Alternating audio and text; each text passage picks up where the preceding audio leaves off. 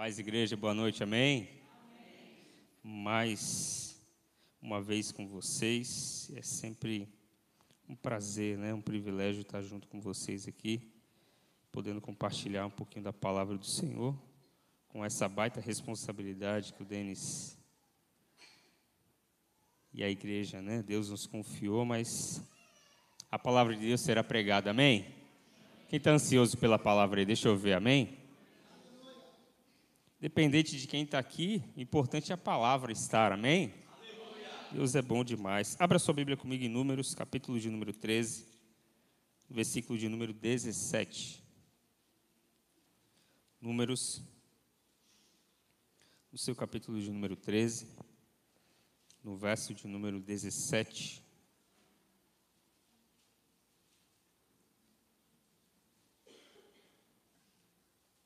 Quem achou, diga amém.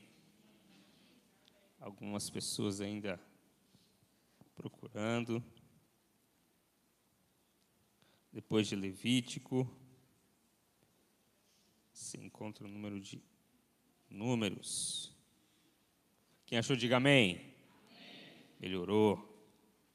Diz assim: enviou-os, pois, Moisés a espiar a terra de Canaã, e disse-lhes: subi ao Neguebe e penetrai nas montanhas. Repita-se comigo: subi ao Neguebe e penetrai nas montanhas.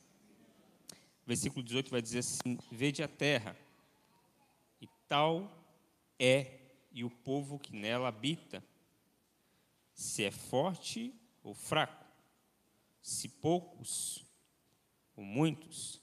dezenove. E qual é a terra em que habita, se boa ou má? E que tais as cidades em que habita, se em arraiais, se em fortalezas? Versículo de número vinte. Também qual é a terra, se é fértil, se é estéril, se nela há matas ou não? Tende ânimo. Ah, na minha vai dizer, é, sejam corajosos, tende ânimo e trazei o fruto da terra. Eram aqueles dias os dias das primícias da uva. Amém, igreja? Feche seus olhos, curva sua cabeça, por gentileza. Pai, nós te louvamos, nós te bendizemos. Nós te agradecemos neste culto de celebração. Estamos aqui para te celebrar, te celebrar pela oportunidade que o Senhor nos dá de, mais uma vez, como família e um só corpo, podermos nos reunir como igreja para te adorar, para te glorificar, para te agradecer por mais uma semana, Senhor, por mais um dia de vida, por mais um culto que o Senhor nos dá a oportunidade de nós podermos nos juntar como igreja e te celebrar. Abençoe esse momento, que a Tua palavra possa ser ministrada e que nós possamos ser fortalecidos, revigorados, Senhor, sabe, animados pela Tua palavra, porque é ela que nos mantém de pé, é ela que nós buscamos, e a Tua palavra revela quem o Senhor é. E o Senhor é bom, o Senhor é Pai, o Senhor é zeloso, e o Senhor nos ama, e nós Te agradecemos por isso. Em nome de Jesus, amém. Quem é amado por Deus aí? Amém. Você pode aplaudir o Senhor, amém, igreja?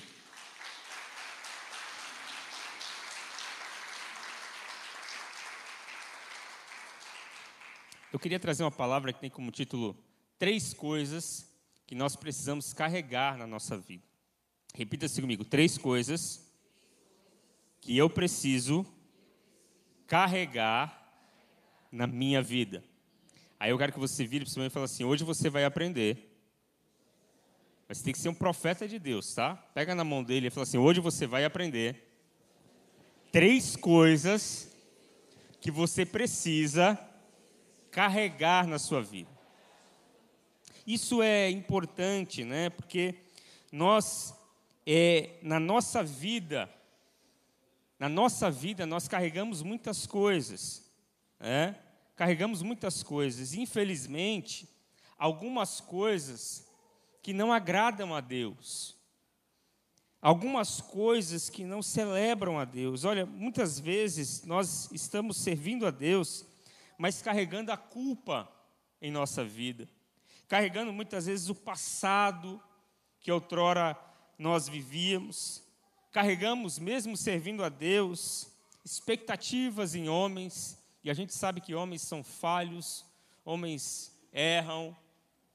Nós carregamos muitas vezes decepções. Quem já foi decepcionado aqui com, com pessoas? Muitas vezes nós somos, ficamos, né, e carregamos em nós decepções. E por hora também nós decepcionamos pessoas. Olha, carregamos muitas vezes medos. Não é um medo, não. Eu coloco no plural aqui. Nós carregamos medos na nossa vida. Quantas coisas nós carregamos nessa jornada que é servir a Deus, nessa caminhada que é servir a Deus, e muitas vezes isso que nós carregamos, e eu falava isso na igreja, isso é importante, nós estamos no ano de dois mil e vinte e três, um ano novo se iniciou, e se eu for fazer uma pergunta, como que eu fiz na igreja, eu creio que a resposta vai ser unânime aqui. Quem quer ser abençoado nesse ano aqui? Deixa eu ver. Quem quer viver coisas novas esse ano aqui? Deixa eu ver. Amém, igreja? Amém? Nós cremos nisso. Mas, infelizmente, nós queremos é, viver coisas novas com Deus, carregando e trazendo na mala da nossa vida, na bolsa da nossa vida, coisas do passado, medo, decepção, culpa, expectativas. Coisas que, na verdade, não irão nos levar a viver aquilo que Deus ele tem para nós. Então, carregar, vira para o Senhor e fala assim, eu e você carregamos algo de Deus dentro de nós. É interessante você ver a ilustração de uma bolsa, de uma mala. É, o que, que nós colocamos dentro de uma bolsa? O que, que nós colocamos dentro de uma mala? Eu tenho a minha bolsa e todo dia eu pego a bolsa e eu coloco coisas lá dentro. E eu levo essa bolsa para o trabalho. E nessa bolsa vão algumas coisas especiais. Vai a marmita muitas vezes, vai é, ali a pasta de dente, vai a escova de dente, vão coisas que no dia a dia que eu vou precisar no meu trabalho, eu não vou precisar sair do meu trabalho e ir para a minha casa. Repita comigo, o pastor, mais firme, o pastor levou a bolsa. E na bolsa eu coloco aquilo que eu preciso. Não adianta nada eu colocar na bolsa, amém? Coisas que eu não vou usar. Eu vou pesar a bolsa. Eu vou encher de coisas na bolsa que não é necessário. E na nossa vida é a mesma coisa, já aconteceu. Ela vai lá, ela coloca. Irmão, é, às vezes eu sou um pouco esquecido, o Denis conhece um pouquinho, eu sou só um pouco. E aí, às vezes ela coloca a marmita, eu esqueço que eu levei marmita. Aí no outro dia ela vai olhar a bolsa. Sabe o que acontece? A marmita está extra... estragada. Aqui, a marmita que eu coloquei, a marmita estragou dentro da bolsa. E se eu não olhasse para dentro da bolsa, eu não ia ver que a marmita estava estragada, porque muitas vezes a gente esquece. Esqueceu que levou a marmita. E na nossa vida é a mesma coisa. Nós, estamos, nós temos a bolsa. A bolsa, ela simboliza a nossa vida. E nós carregamos algumas coisas. E, infelizmente, o que nós estamos carregando na bolsa da nossa vida são algumas coisas estragadas. Algumas decepções, alguns medos, expectativas, como eu dizia, como eu dizia, o passado, coisas que estão estragadas na bolsa da nossa vida. E presta atenção, nos impedem de viver aquilo que Deus ele tem para nós. Você já passou por isso? Parece que é como se nós estivéssemos bloqueados. Nós queremos viver algo novo, nós buscamos a Deus, nós servimos a Deus, mas parece que é dar murro e ponta de faca. Acontece na vida de todo mundo, mas parece que, pastor, Deus ele não olha para mim. Deus ele abençoa o irmão da direita, o irmão da esquerda. Olha, o irmão chegou agora na igreja e eu estou vendo o ministério dele decolar. Olha, irmão, uma bênção, família abençoada, mas eu estou aqui, pastor, há anos na igreja e parece que nada acontece. Parece que as coisas não vão para frente, parece que eu não consigo progredir, Parece que entra ano e sai ano, e esse algo novo que é pregado, que é falado na igreja, acontece com todos, menos comigo.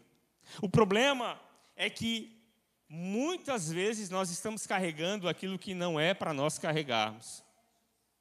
E hoje Deus ele vai iluminar a nossa bolsa e vai nos mostrar aquilo que nós devemos tirar, amém? Apocalipse vai dizer assim, olha, olha, vê onde você caiu. Vai lá primeiro ver onde você caiu. Levanta, se arrependa, porque eu tenho coisas novas para fazer na sua vida, amém, igreja? Então nós precisamos, é, até antes de falar do que nós devemos carregar na nossa vida, nós devemos tirar algumas coisas que não provêm de Deus. E presta atenção, todos nós ainda, eu lembro de uma, de uma palavra muito é, antiga, os mais antigos da Vida Nova vão lembrar, e olha, há muito tempo assim, o pastor ele pregava e o tema da mensagem era o processo de desegipciação. Porque muitas vezes, assim como aconteceu com o povo que saiu do Egito, Egito simbolizava ali a terra de escravidão, uma terra de bloqueio, uma terra onde o povo ele não poderia viver aquilo que Deus ele tinha para eles. E nós éramos assim, lá no mundo, o mundo simboliza a terra de escravidão. E o povo sai, irmão, a gente conhece a história de Moisés, e nós vamos falar um pouquinho sobre isso hoje aqui em Números, que é Moisés ainda liderando o povo. Mas sabe o que acontece? O povo sai do Egito, mas infelizmente o Egito não saiu do povo. O Egito ainda continuou no povo. E presta atenção, enquanto Jesus não voltar, meu irmão, nós vamos ter que, por isso que a Bíblia vai dizer, né? Que ele, que ele cresça e que eu possa diminu, diminuir. Há um processo em nossa vida. E aí por isso que, enquanto nós não nascermos de novo, o processo de regeneração, de novo nascimento, ele é importante. Porque Deus ele nunca vai usar algo, meu irmão, sem que esse algo nasça de novo. É preciso nascer do Espírito, é preciso ter uma nova identidade, é preciso mortificar a carne para que você possa viver algo de Deus. Por isso que é necessário morrer, nascer de novo, agora tem uma nova mente. Ele vai dizer, olha, vós, vocês, nós como igreja, nós temos que ter a mente de, de Cristo, um novo pensamento, novas atitudes. Mas o problema é que nós estamos buscando a Deus e nós queremos viver algo novo, nós queremos frutificar em Deus, queremos um ano abençoado, uma família abençoada, mas infelizmente estamos carregando aquilo que nós não deveríamos carregar. E eu queria, de uma maneira profética, que você virasse para o seu irmão e você falasse para ele assim, hoje é noite de tirar da bolsa da sua vida tudo aquilo que está estragado. Amém? E olha que interessante, por que isso, pastor? Porque Deus, ele depositou algo em nós. E tudo que Deus ele deposita precisa ser liberado. Repita comigo, tudo que Deus deposita, está fraco, hein? Tudo que Deus deposita precisa ser liberado. Então Deus depositou algo novo em nós.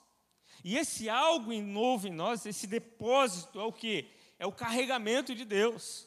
Então quando você aceitou Jesus, quando você nasceu de novo, algo Deus depositou nessa bolsa. Deus depositou na tua vida. E esse algo que Deus depositou na tua vida, repita isso comigo, precisa ser liberado. Olha que interessante, Segunda Coríntios, capítulo quatro, versículo sete. Abre comigo aí. Segunda Coríntios, capítulo quatro, versículo de número sete.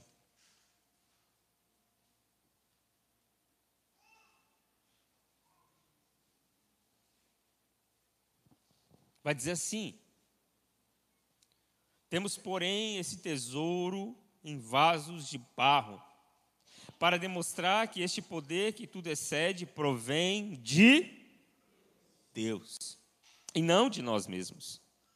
Sofreremos pressões de todos os lados, contudo, não estamos arrasados. Ficamos perplexos com os acontecimentos, mas não perdemos a esperança. Deus, ele deposita, olha o que ele está falando aqui, meu irmão, temos, porém, esse tesouro em vasos de barro, para demonstrar que este poder que a tudo excede provém de Deus e não de, de nós.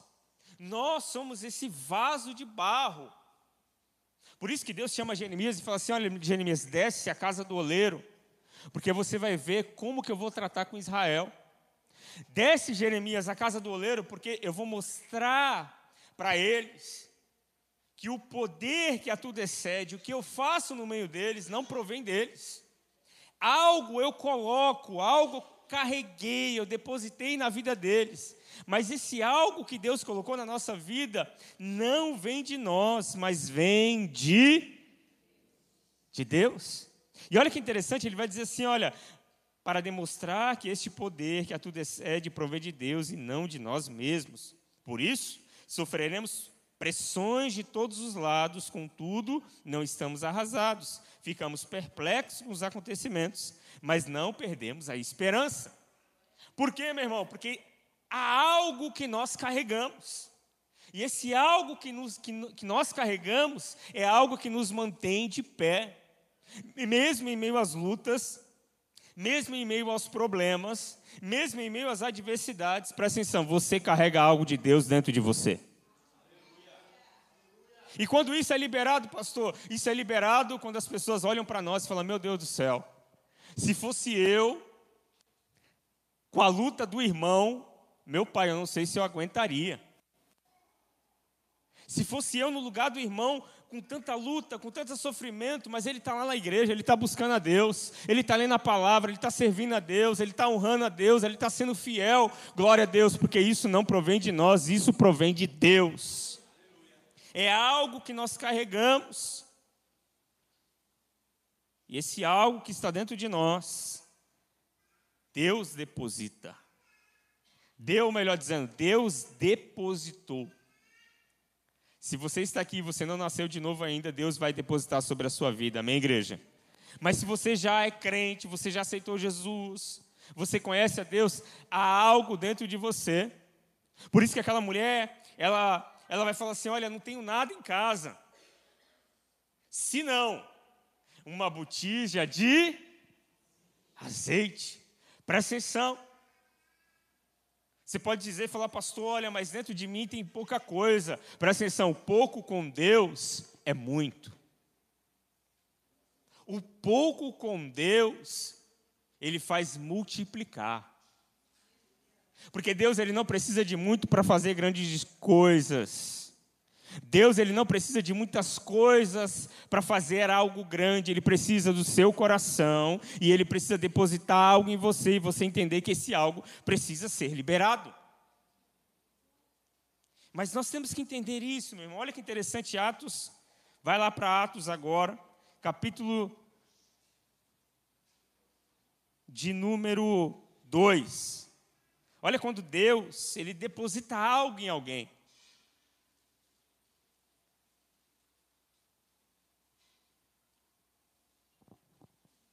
Tudo que é carregado precisa ser liberado. Tudo que é carregado precisa ser liberado. Atos dois, ou melhor, Atos dois. Atos capítulo três, vai para frente.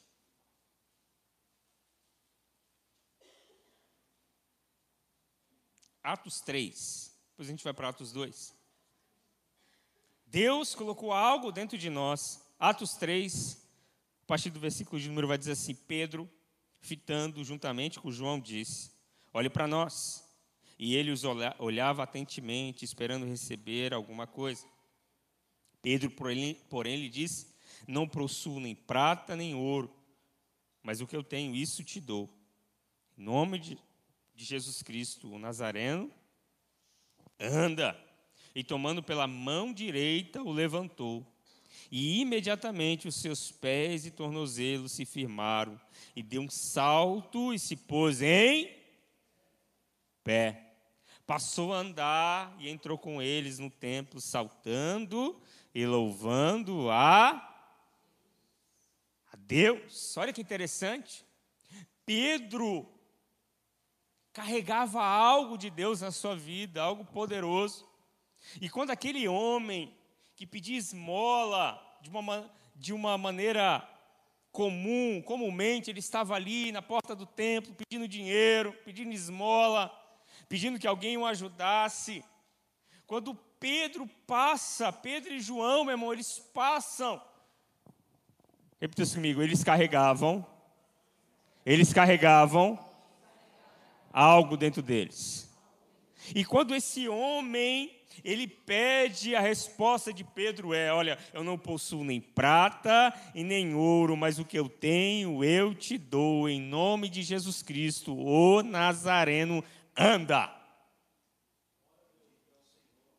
E tomando pela mão direita, levantou, e imediatamente os seus pés e os seus tornozelos se firmaram, deu um salto e se pôs em pé, e passou a andar, e entrou com eles no templo, saltando e louvando a Deus. Algo estava dentro de Pedro e de João. Eles não precisaram orar, não precisaram fazer campanha. Presta atenção, meu irmão, há algo dentro de você, há algo depositado dentro de você que você precisa usar. E esse algo, ele não é qualquer coisa, é o evangelho de Cristo, que para muitos é loucura, mas para nós é poder de Deus para a salvação. Então há um poder dentro de nós, há algo que nós carregamos. Mais uma vez, repita isso comigo: tudo que eu carrego precisa ser liberado. Tudo que carregamos nós precisamos liberar. Mas o problema, e aí para a nossa meditação, é o que eu tenho carregado. Porque é o seguinte, irmão, você, você carrega algo, e esse algo que você carrega, você passa. É contagioso. É só andar, irmão. Anda com pessoas inteligentes. Você vai se tornar uma pessoa inteligente. Anda com um sábio. A Bíblia vai dizer, Provérbios, e você tornar, se tornará mais sábio ainda. A Bíblia vai dizer que é na multidão de conselhos que se vence uma guerra. É algo que eu carrego. Então, se eu carrego bondade, eu vou liberar bondade. Se eu carrego amor, eu vou liberar amor. Mas o problema é que muitas vezes o que nós estamos carregando são coisas que não glorificam a Deus, são coisas que não exaltam a Deus. E ao invés de nós sermos esse vaso que nós acabamos de ler, vasos de honra, vasos que vão glorificar a Deus, nós temos sido, como igreja, igreja, vasos de desonra. Vasos no qual carregam algo. Porque a beleza do vaso é essa. O vaso, quando ele está ali, sem nada, ele não presta, irmão. Para que um vaso sem nada? O vaso, ele precisa ter algo dentro. E esse algo dentro vai florescer, vai crescer. Você vai falar assim: rapaz, ali tem um vaso bonito. Só que essa beleza do vaso, ela pertence a Deus. Mas Deus nos usa. Olha que interessante, irmão, olha que interessante. Quando Deus, ele deposita algo dentro da nossa vida. Vamos um pouquinho, Atos capítulo dois. Atos, capítulo de número dois.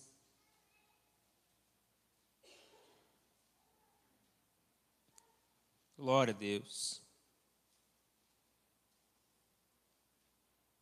A partir do versículo de número um vai dizer assim: cumprindo-se o dia de Pentecostes, estavam todos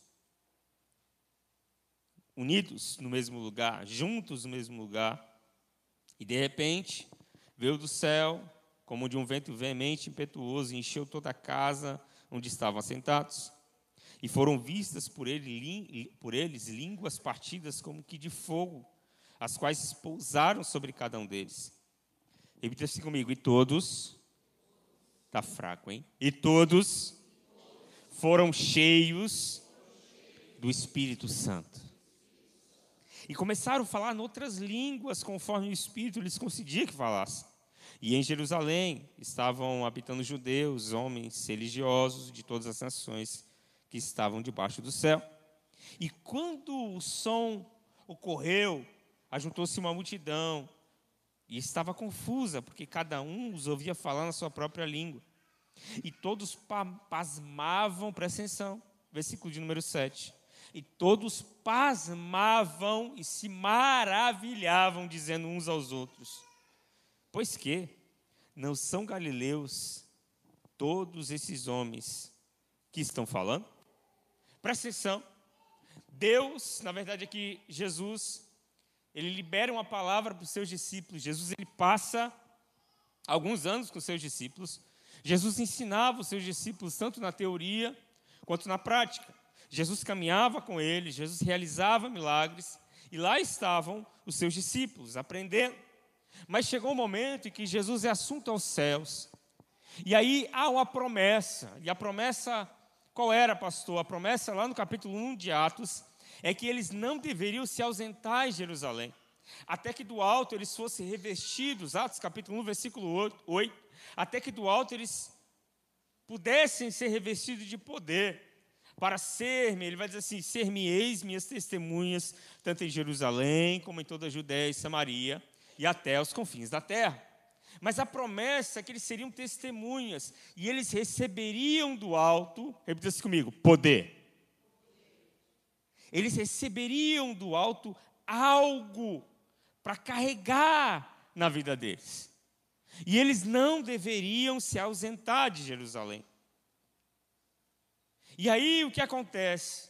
Esse algo que eles precisavam, Deus derrama. A Bíblia vai dizer que o Espírito Santo enche todos que estavam naquela casa. A Bíblia vai dizer que todos foram cheios do Espírito Santo. Presta atenção, não sei se você entendeu aqui. Quando Deus deposita algo dentro de nós, esse algo que Deus deposita, esse algo é para ser liberado para abençoar pessoas.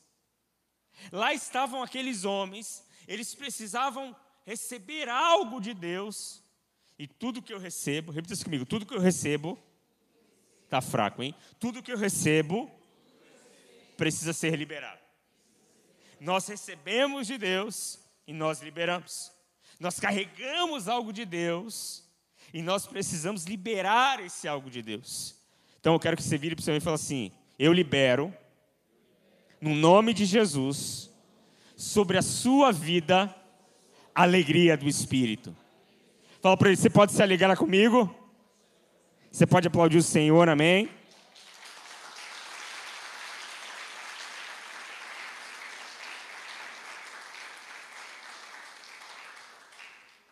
Sem falar, meu irmão, quando Jesus envia os discípulos, setenta, e Jesus fala: olha, vão, expulsem demônio, cure os enfermos, porque tem algo que vocês carregam. Irmão, eles voltam para prestar um relatório para Jesus. Fala assim: Jesus, olha, até os demônios nos submetem, porque nós carregamos algo, meu irmão. Nós carregamos algo de Deus na nossa vida. Mas a pergunta é, se algo que você carrega de Deus, como está na tua vida? Será que as coisas do mundo, aquilo que nós não deveríamos carregar, tem falado mais alto? Por isso que Mateus seis, no verso trinta e três, uma passagem muito conhecida, um versículo muito conhecido da igreja, vai dizer que nós devemos buscar a Deus sobre todas as... as coisas. Aquilo ali não está ali à toa, irmão. Ele está querendo dizer: olha, coloque em primazia, em primeiro lugar, carregue algo de Deus dentro de você. Porque quando você carregar esse algo de Deus dentro de você, meu irmão, as pessoas serão abençoadas. Presta atenção, você vai ser abençoado. E quando você é abençoado, por que eu sou abençoado, pastor? Porque você entende que tem algo de Deus dentro da sua vida. E quando eu entendo que tem algo de Deus dentro da minha vida, mesmo sendo imperfeito, mesmo sendo falho, um Deus perfeito confiou dentro de mim, dentro desse vaso de barro. O que é um vaso de barro, irmão? Vaso de barro é algo que é frágil, algo que dá para quebrar facilmente. Ou seja, nós não somos nada. Nós não somos nada, mas mesmo assim, Deus depositou algo na sua vida. Deus depositou, não, não, não tem opção, irmão. Deus depositou algo na sua vida. E esse algo que Deus depositou, esse algo que Deus depositou, nós vamos precisar liberar na nossa caminhada. Há momentos em que você vai estar aflito, triste, sem esperança, e você vai precisar olhar para dentro de si. Muitas vezes com a alma abatida, você não vai precisar de pastor, você não vai precisar de amigo, você vai precisar fechar os seus olhos e dizer: porque te abates, ó minha alma, espera em Deus, porque ainda eu o louvarei. Só faz isso quem entende, aquele que carrega algo de Deus dentro de si, irmão. Mas muitas vezes nós estamos como o povo aqui, que eu vou entrar agora na mensagem. Nós estamos passando por situações, por problemas, e ao invés de nós declararmos aquilo que Deus depositou dentro de nós, nós estamos muitas vezes murmurando, questionando a Deus. Nós estamos como Habacuque, nos capítulos um, dois e três, no começo do livro de Habacuque. Nós estamos questionando a Deus, dizendo: Senhor, porque o ímpio governa sobre o justo, porque acontece isso, porque acontece aquilo, Senhor. Até que Deus, ele responde a Habacuque, Habacuque, as indagações de Habacuque, e no capítulo final Habacuque vai compreender que ele carregava algo de Deus dentro dele, e ele vai dizer: ainda que a figueira não floresça, ainda que falta, meu irmão, ainda que falte qualquer coisa, eu me alegrarei no Deus da minha salvação. Você entende isso? Pergunta que eu faço para você: que você tem carregado? Porque quando você compreende o que você carrega, você vai compreender o que você precisa liberar. Muitas pessoas não crescem, não se desenvolvem, não andam para frente, a vida não progride, porque não entende aquilo que carrega.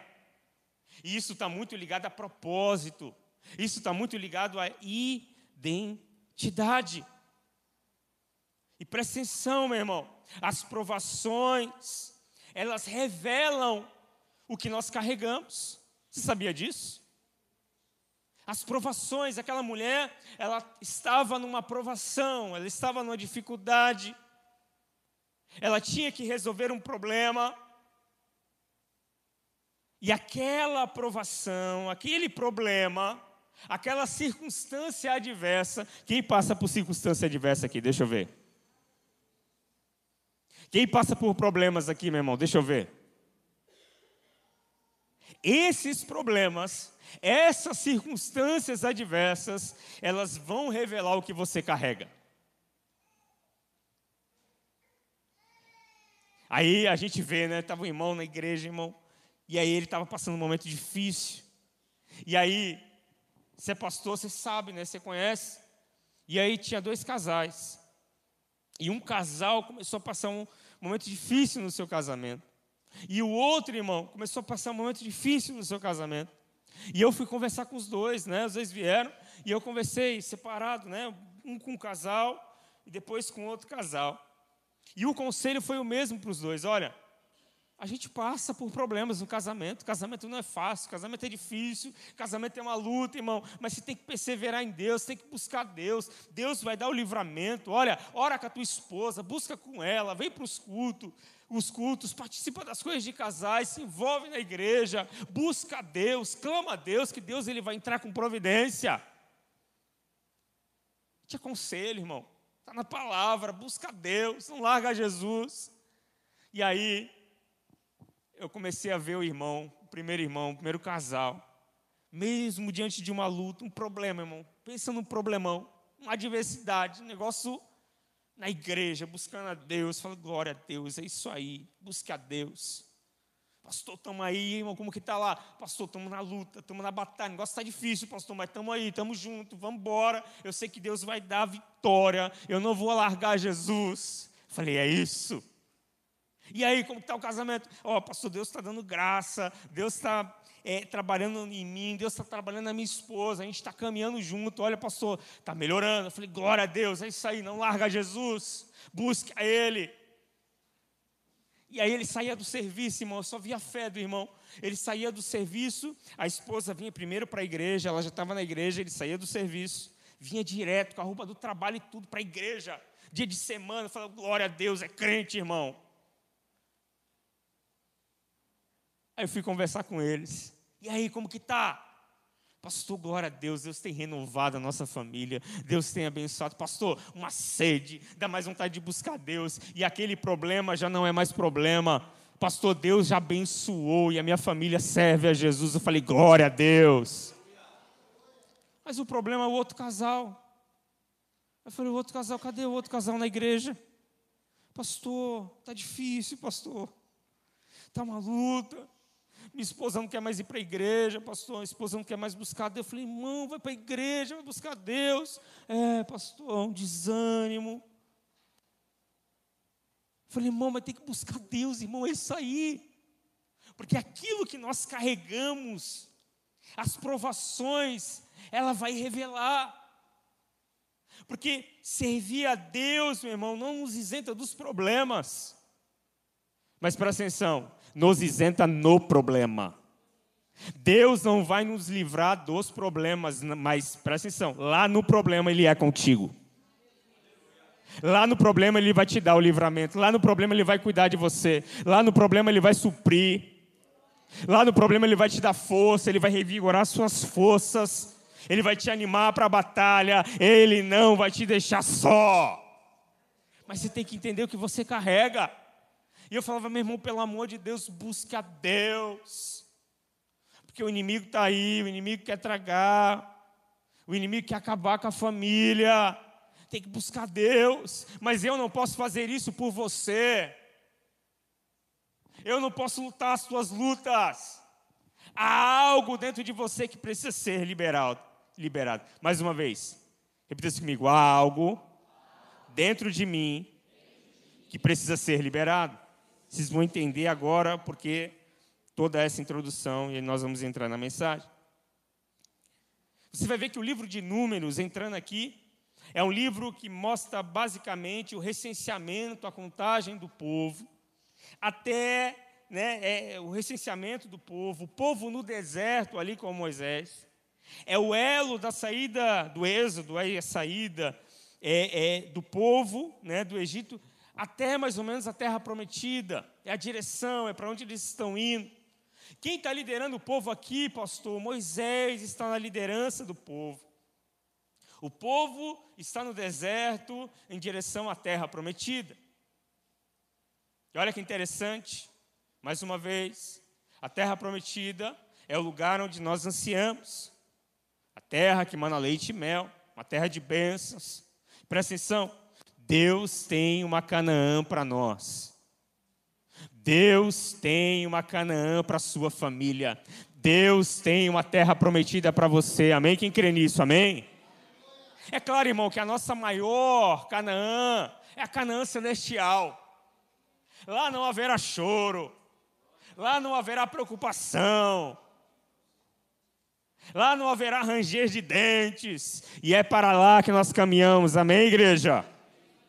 É por isso que nós estamos aqui, meu irmão, em pleno domingo. Você poderia estar em tantos outros lugares, mas o nosso objetivo, o nosso alvo é estar com Cristo Jesus. E a gente vai buscando a Deus. Vai caminhando. Porque o nosso alvo é a terra prometida. E qual era o alvo de Moisés com o povo aqui, pastor? Conquistar a terra que manava leite e mel. E eles estavam indo em direção. Nós estamos no mês da direção.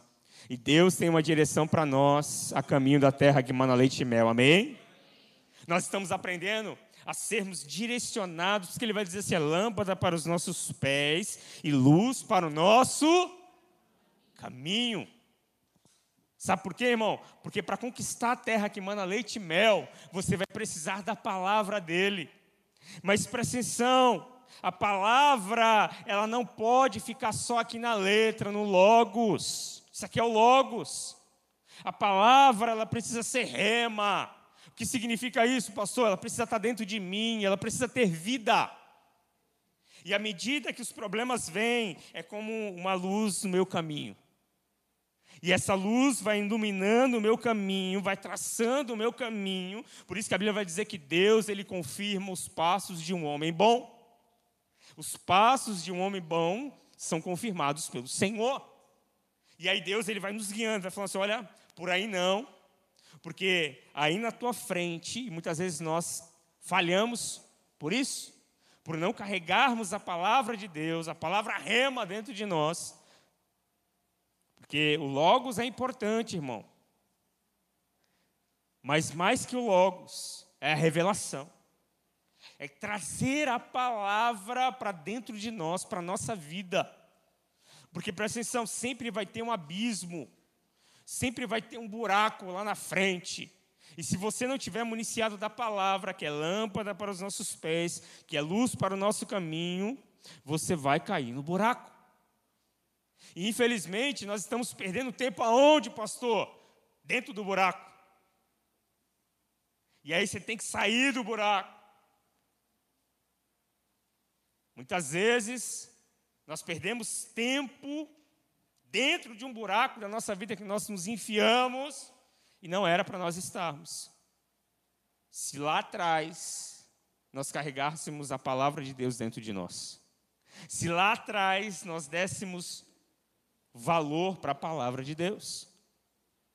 Então, esse era o caminho que o povo estava. O povo estava em direção à terra que manava leite e mel. Só que no capítulo treze, e aí eu quero entrar aqui com vocês, Deus fala algo para Moisés.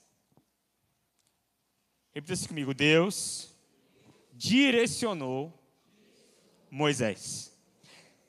Números capítulo treze, no versículo de número um, no primeiro aqui, né, vai dizer assim, disse o Senhor a Moisés. Presta atenção, Deus está liberando uma palavra para nós aqui essa noite, amém? Assim como o Senhor falou com Moisés, Deus está falando conosco. Disse o Senhor a Moisés, eu vou substituir, vou dizer, disse o Senhor à igreja de Jardim São Francisco. Sabe por quê, meu irmão? Porque Deus sempre tem uma direção para nós.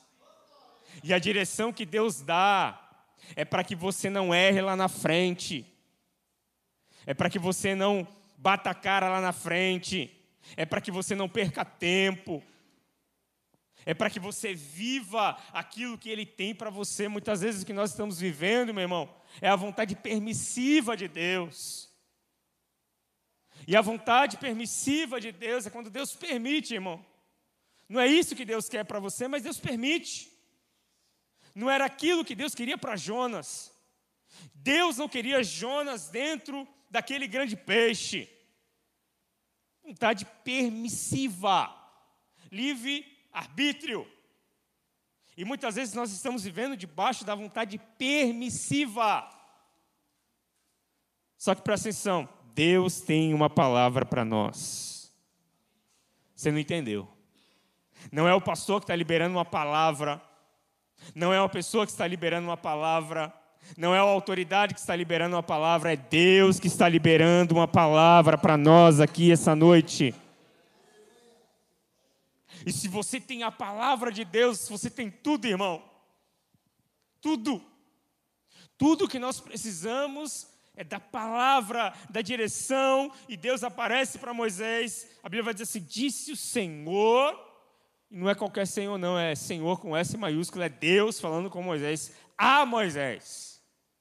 E aí Deus vai começar a direcionar Moisés. Olha, Moisés, eu quero que você faça isso, eu quero que você faça aquilo. Porque há algo dentro de você, Moisés, eu preciso liberar para o povo. Presta atenção. Olha, meu irmão, um versículo, presta atenção aqui, presta atenção.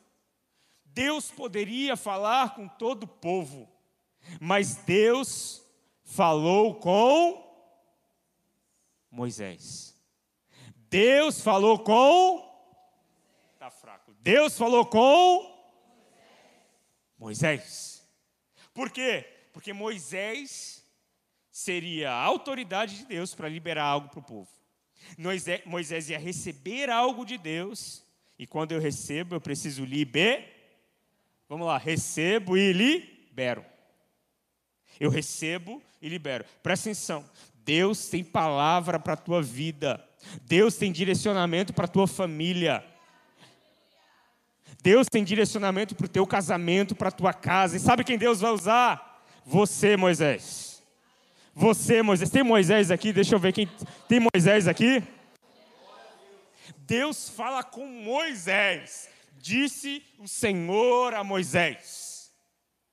Quem é Moisés, pastor? Moisés é alguém posicionado. Moisés é alguém que escuta a voz de Deus. Moisés é alguém que carrega algo poderoso dentro dele. Ah, meu irmão, se você entender isso aqui hoje, algumas coisas vão mudar na sua vida. Porque Deus não vai precisar falar com o irmão da direita. Deus ele não vai precisar falar com o irmão da esquerda. Você não vai precisar de uma palavra de alguém. Deus vai falar com você. E através de você, presta atenção, através de Moisés, milhões e milhões de pessoas que ele liderava estava prestes a ser abençoado.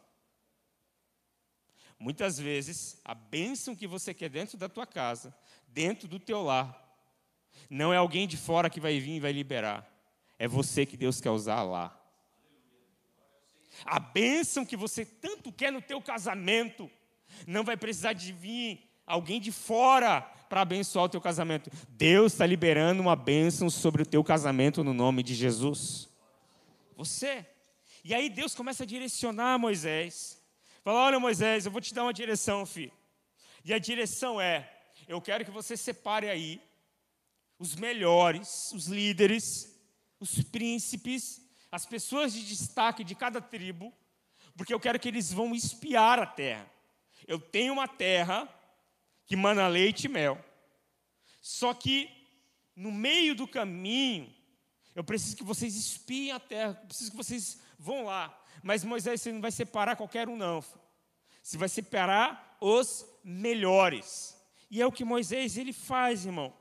E aí começa aqui, Moisés, a partir do versículo de número três, a detalhar os cabeças dos filhos de Israel, que Moisés direciona, para que eles pudessem liberar algo de Deus naquela terra. E aí, nós encontramos aqui no versículo de número seis, é, dois homens em destaque. Acompanhe comigo aí. Números capítulo treze, versículo seis.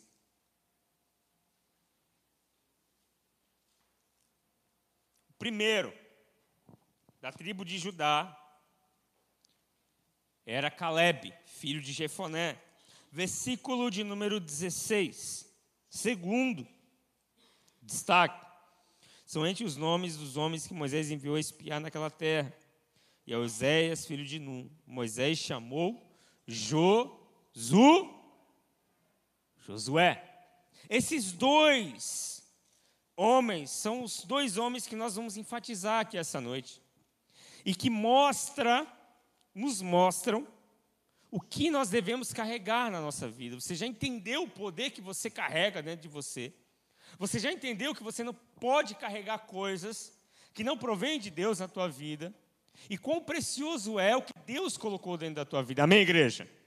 E agora, pastor, o que, que eu devo carregar? E nós vamos aprender três coisas rapidamente aqui com Josué e Caleb. O versículo de número dezessete vai começar dizendo assim: enviou, pois, Moisés a espiar a terra de Canaã e disse-lhes: subi ao Neguebe e penetrai as montanhas. Vede a terra, que tal é o povo que nela habita, se é forte ou fraco, se pouco ou muitos. E qual é a terra em que habitais, se é boa ou má, e que tais as cidades em que habita, se em arraiais, se em fortaleza. Versículo vinte. Também qual é a terra, se é fértil, e se nela há matas ou não. A primeira coisa que nós devemos carregar na nossa vida é uma visão diferenciada. Repita comigo, eu preciso carregar na minha vida uma visão diferenciada. Deus depositou em nós uma visão diferenciada.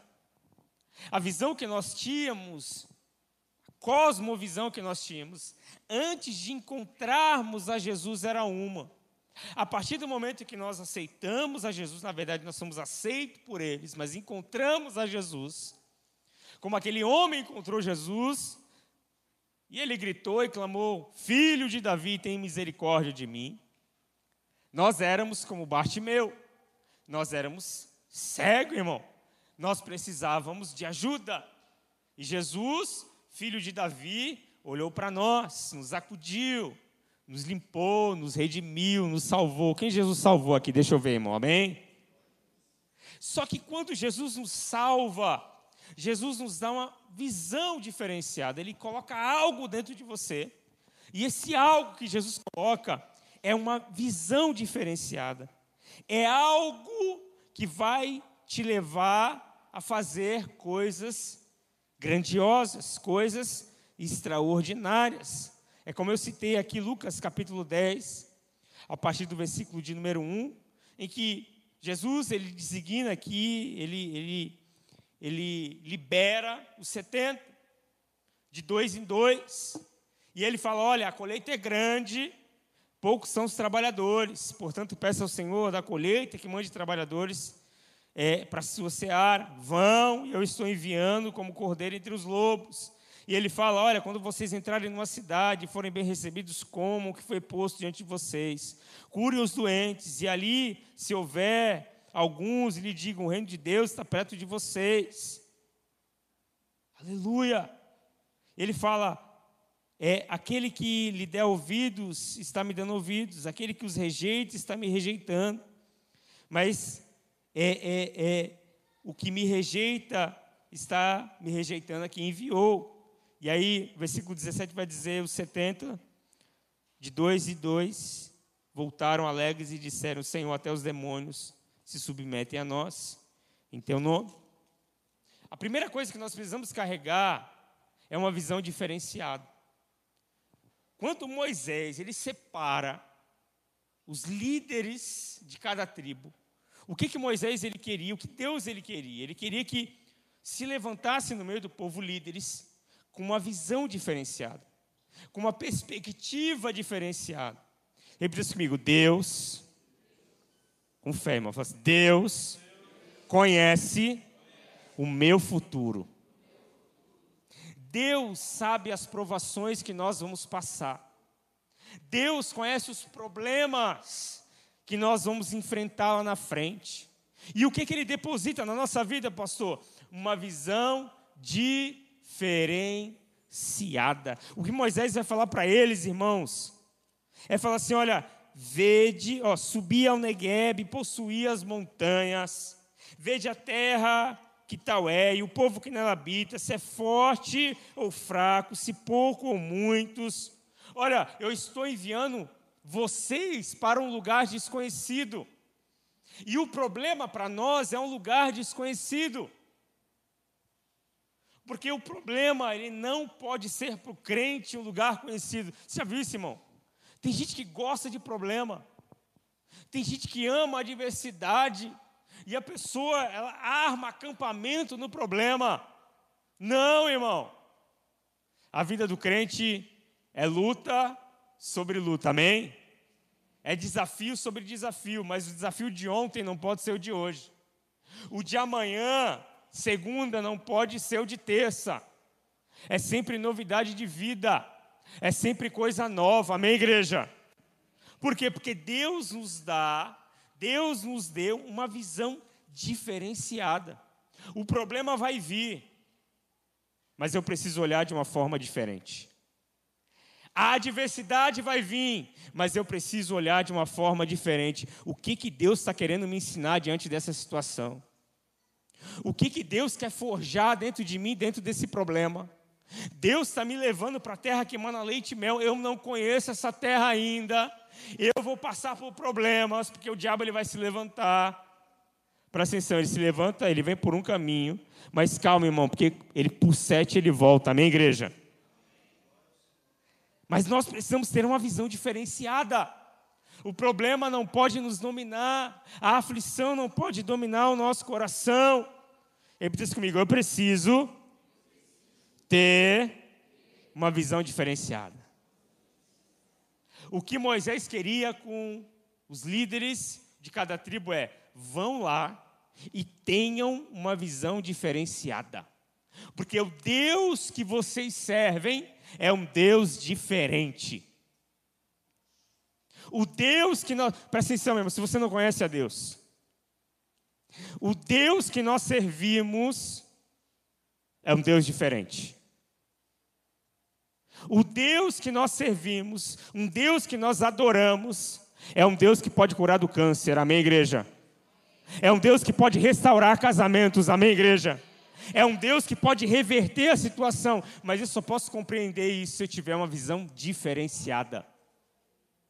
No meio do caos, no meio do problema, nós vamos dizer, como o servo de Deus disse, assim, olha, pode me jogar na fornalha, porque eu tenho uma visão diferente. Pode me jogar. Ah, é? É para jogar? Então aumenta sete vezes mais. Pode aumentar mais ainda. O Deus que eu sirvo é diferente. Presta atenção, se o Deus que você serve é diferente, você tem que ter uma visão diferenciada. Está todo mundo falando o contrário, irmão. Você vai virar e falar assim, Deus, ele tem uma direção. Isso que está acontecendo tem um propósito. Isso que está acontecendo, Deus está me ensinando. O profeta de Deus vira para o teu irmão e fala assim, acalma. Fala para ele, acalma. Deus está te ensinando. Amém? Segunda coisa que nós precisamos ter, olha o que ele vai dizer aí, irmão. Versículo vinte, a parte B, vai dizer assim, tende... Está fraca, hein, igreja? Tende... ânimo. Segunda coisa que nós precisamos carregar na nossa vida, o primeiro, é uma visão diferenciada. As pessoas vão chegar perto de você com um problema. Você precisa ter uma, uma visão diferenciada. As pessoas precisam olhar para você e falar assim, olha, eu preciso receber uma palavra. Lembra de Moisés? Eu preciso receber uma palavra daquele irmão, daquela irmã, porque ele, eles são diferentes. Eles vão me dar um norte, eles vão me dar uma direção. Nós servimos um Deus diferente, nós temos uma visão diferente. Mas a segunda coisa que nós carregamos, que nós precisamos carregar na nossa vida é o ânimo. E o que é o ânimo, pastor? O ânimo é uma disposição do espírito, é uma disposição interior. Ânimo é algo que eu trago dentro de mim. E eu só vou ter ânimo se eu entender o que eu carrego. Quantas pessoas desani... Está fraco, hein? Desani... Desanimadas. Esse é o mal desse século. Pessoas sem ânimo.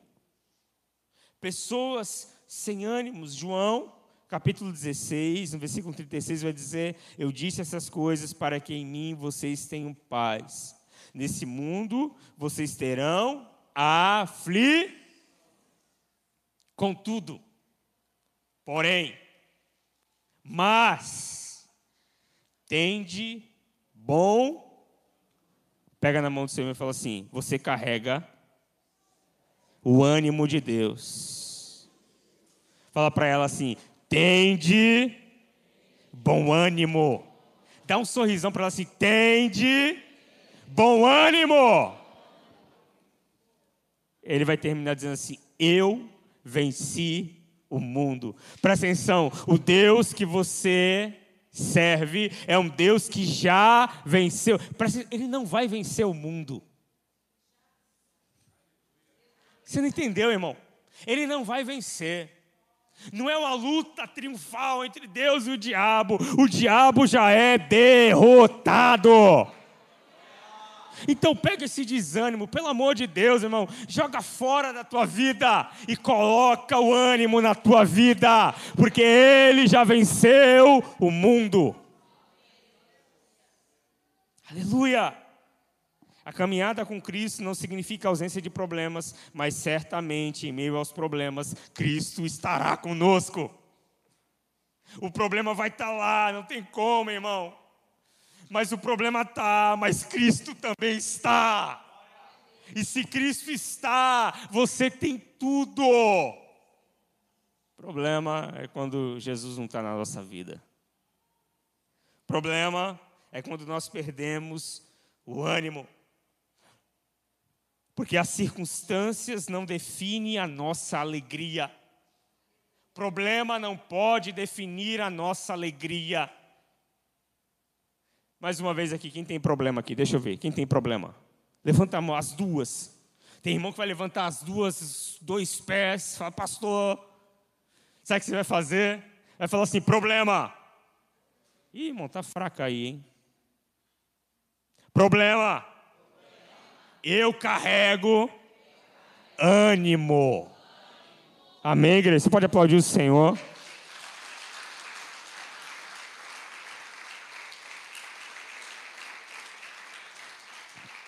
Neemias, capítulo oito, versículo dez, vai dizer assim, disse-lhes mais, ide, comei as gorduras e bebei as doçuras e enviais porções aos que não têm nada preparado para si.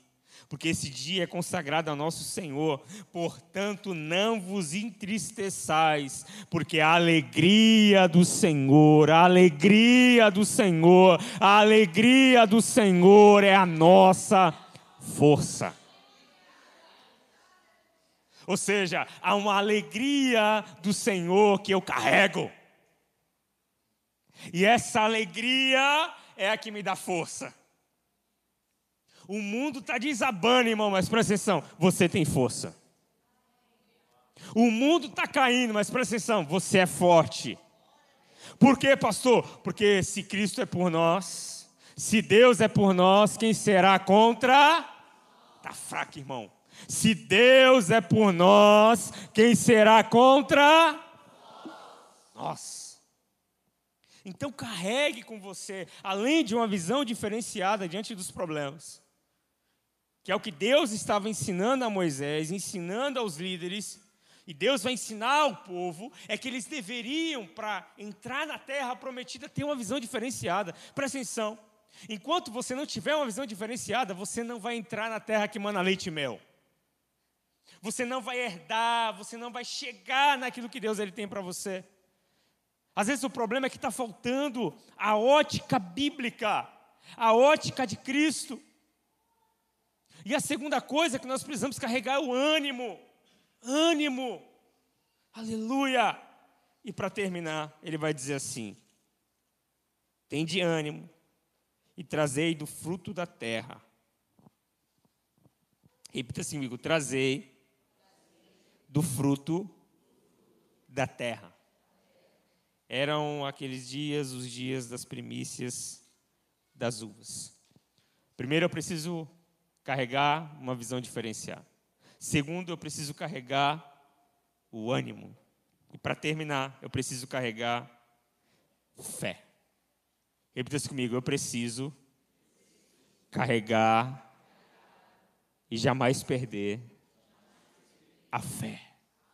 E o que é fé, pastor? A fé é o firme fundamento das coisas que eu não vejo, mas é a prova daquilo que eu espero. O que que Moisés estava querendo dizer para eles aqui? É falando assim, olha, tenha uma visão diferenciada. Vocês vão lá, vocês vão conhecer a terra, vocês vão espiar a terra, tá bom? E eu preciso que quando vocês cheguem lá, vocês tenham uma visão diferenciada. Além de terem uma visão diferenciada, vocês vão encontrar opositores naquela terra, os anaquins. Olha, gigantes, problemas. Mas diante desses problemas, que são grandes, vocês vão precisar de ânimo. Vocês vão precisar liberar dentro de vocês ânimo, força, algo interior que vai precisar sair. Mas tem algo precioso que vocês vão precisar, que é a fé. E ele fala assim, a última coisa que ele fala aqui, que passa muitas vezes desapercebido, ele fala assim, ó, trazei do fruto da terra. Porque presta atenção, meu irmão, sempre quando Deus vai nos abençoar, Deus não nos abençoa com qualquer coisa. Repita assim comigo, Deus tem o melhor para mim. Deus tem o melhor para você. Você pode pensar, pastor, eu queria ter uma família assim, assim, assado. Meu irmão, Deus tem mais que isso que você pensa. Olha, pastor, eu queria assim, assim, a minha vida assim, assim, assada. Deus tem mais, mais, muito mais. A Bíblia vai dizer, mas o que está escrito, as coisas que o olho não viu e o ouvido não ouviu e não subiram ao coração do homem, são as coisas que Deus tem preparado para aqueles que o amam. Deus tem coisas grandes para nós, mas essas coisas grandes que essa galeria de Hebreus capítulo onze vai nos mostrar, os heróis da fé, eles viveram. Foram homens no qual a Bíblia vai dizer que o mundo não era digno de tê-los. Olha, irmão, que profundidade isso. Homens imperfeitos no qual o mundo não lhes era digno. Repita comigo. Eles carregavam fé. Se tem algo que o diabo tem lutado hoje, é para tirar a fé dos filhos de Deus. Porque se ele tirar a fé da tua vida, irmão, você perde tudo. E a Bíblia vai dizer, Senhora, é a fé, esta é a fé que vence o mundo. Esta é a vitória que vence o mundo. A nossa fé. Porque fé é crer antes de chegar. Fé é acreditar mesmo não vendo. E a Bíblia vai dizer que felizes são aqueles que não viram, mas presta atenção, creram. Acreditam que vai acontecer. Acreditam que aquilo que o homem diz não. Presta atenção. Enquanto Deus não colocar um ponto final, não é ponto final. Tem vida, irmão, presta atenção. Se tem, repita isso comigo, se tem vida, tá fraco, hein? Se tem vida, tem vírgula. Enquanto tiver vida, tem vírgula. Enquanto tem vida, Deus pode operar. Deus pode fazer. Meu irmão, aí tá lá Marta e Maria, preocupada, irmão. Preocupada, Lázaro havia, Lázaro havia, mais uma vez, Lázaro havia, presta atenção, isso era para Marta, Maria e para o povo, para Jesus, Lázaro estava, tem coisas que nós colocamos ponto final, Lázaro morreu, para Jesus era uma vírgula. Lázaro estava dormindo. E Jesus vai ensinar elas a exercerem, e a, elas precisavam colocar para fora algo que se chamava fé.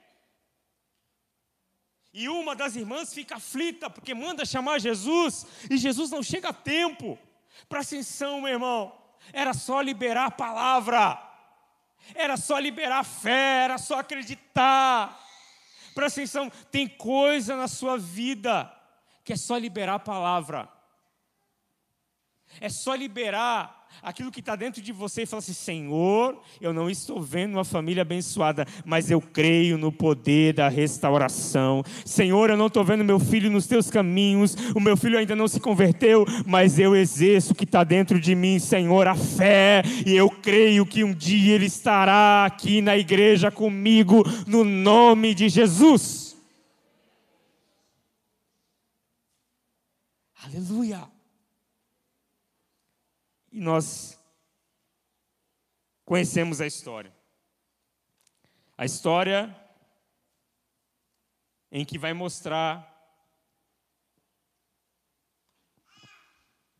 que só dois tiveram uma visão diferenciada tiveram ânimo e tiveram fé. Colocaram para fora. Quem eram eles, pastor? Josué e Caleb. Esses foram homens que fizeram a diferença. Esses foram homens que simplesmente colocaram para fora aquilo que eles carregavam. Era Josué e era Caleb. Os outros, meu irmão, começaram a murmurar, começaram a trazer problema da terra. Presta atenção, hoje é dia de não enfatizar problema. Hoje não é dia de enfatizar problema. Presta atenção, não maximize o teu problema. O teu problema para Deus não é nada. Porque o nosso Deus é grande. Nós servimos a um Deus grande.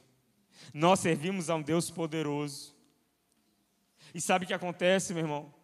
Josué e Caleb falam, não, Caleb se levanta e fala assim, subamos e possu- vamos possuir a terra que o Senhor nos deu. Diz que o povo começa a murmurar, o povo começa a falar mal de Moisés, fala assim, olha, era melhor a gente ter morrido lá no deserto. Olha, muitas vezes a gente está como o povo, nem o povo, nós estamos como os líderes. Pessoas que conhecem a Deus, mas nós estamos carregando algo que não é de Deus. Até que Moisés fala assim, Deus fala, olha, eu vou exterminar todo mundo, mas eu vou acabar com todo mundo, Moisés. Aí Deus fala, Moisés, Deus fala para Moisés, Moisés fala para Deus, fala, tem misericórdia do povo, que será do teu nome, Senhor, se eu exterminar todo mundo?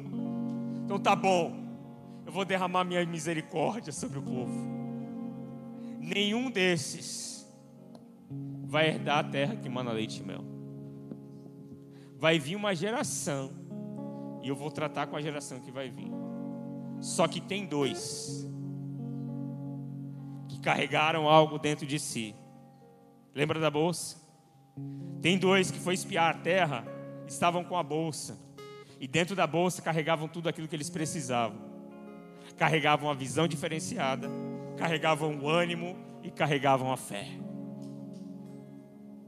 Para Josué, para ascensão, Josué vai herdar o legado de Moisés. Só isso, irmão. Josué só herdou o legado de Moisés. Agora Caleb, Caleb, ele vai herdar o Monte Hebrom. Caleb, vai ser concedido o pedido de Caleb. E a Bíblia vai dizer que mais para frente, lá em Josué, Moisés, ele requisita o Monte Hebrom.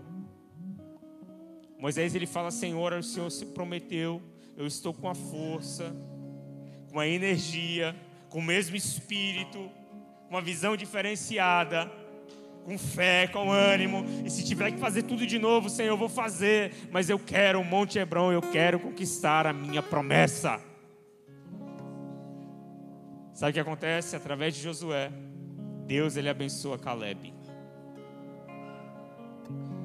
Porque pessoas diferentes, nós servimos a um Deus diferente.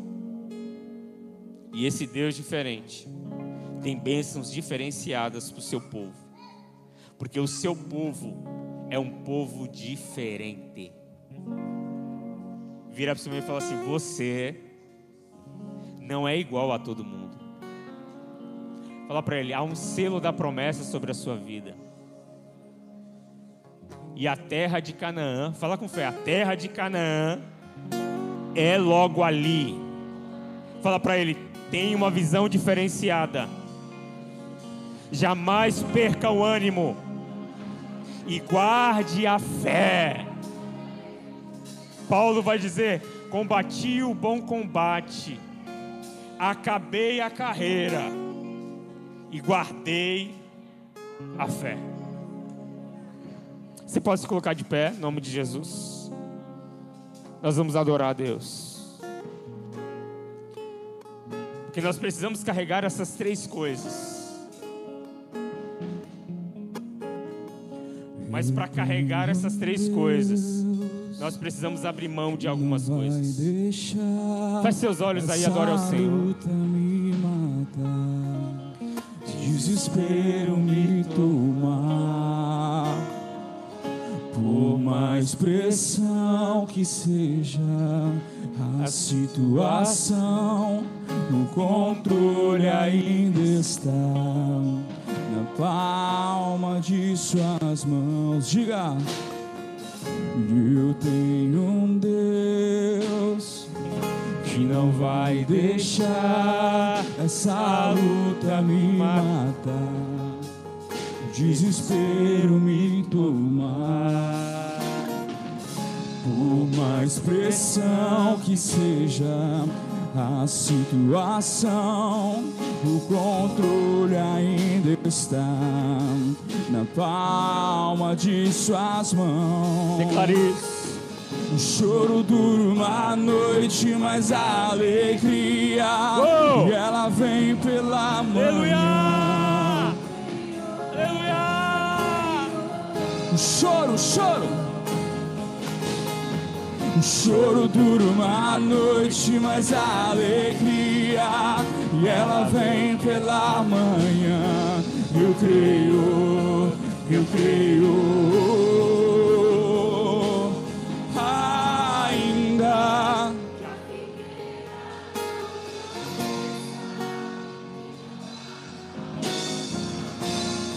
que o produto da oliveira, todavia me alegrarei. Aleluia! Oh! Todavia me alegrarei.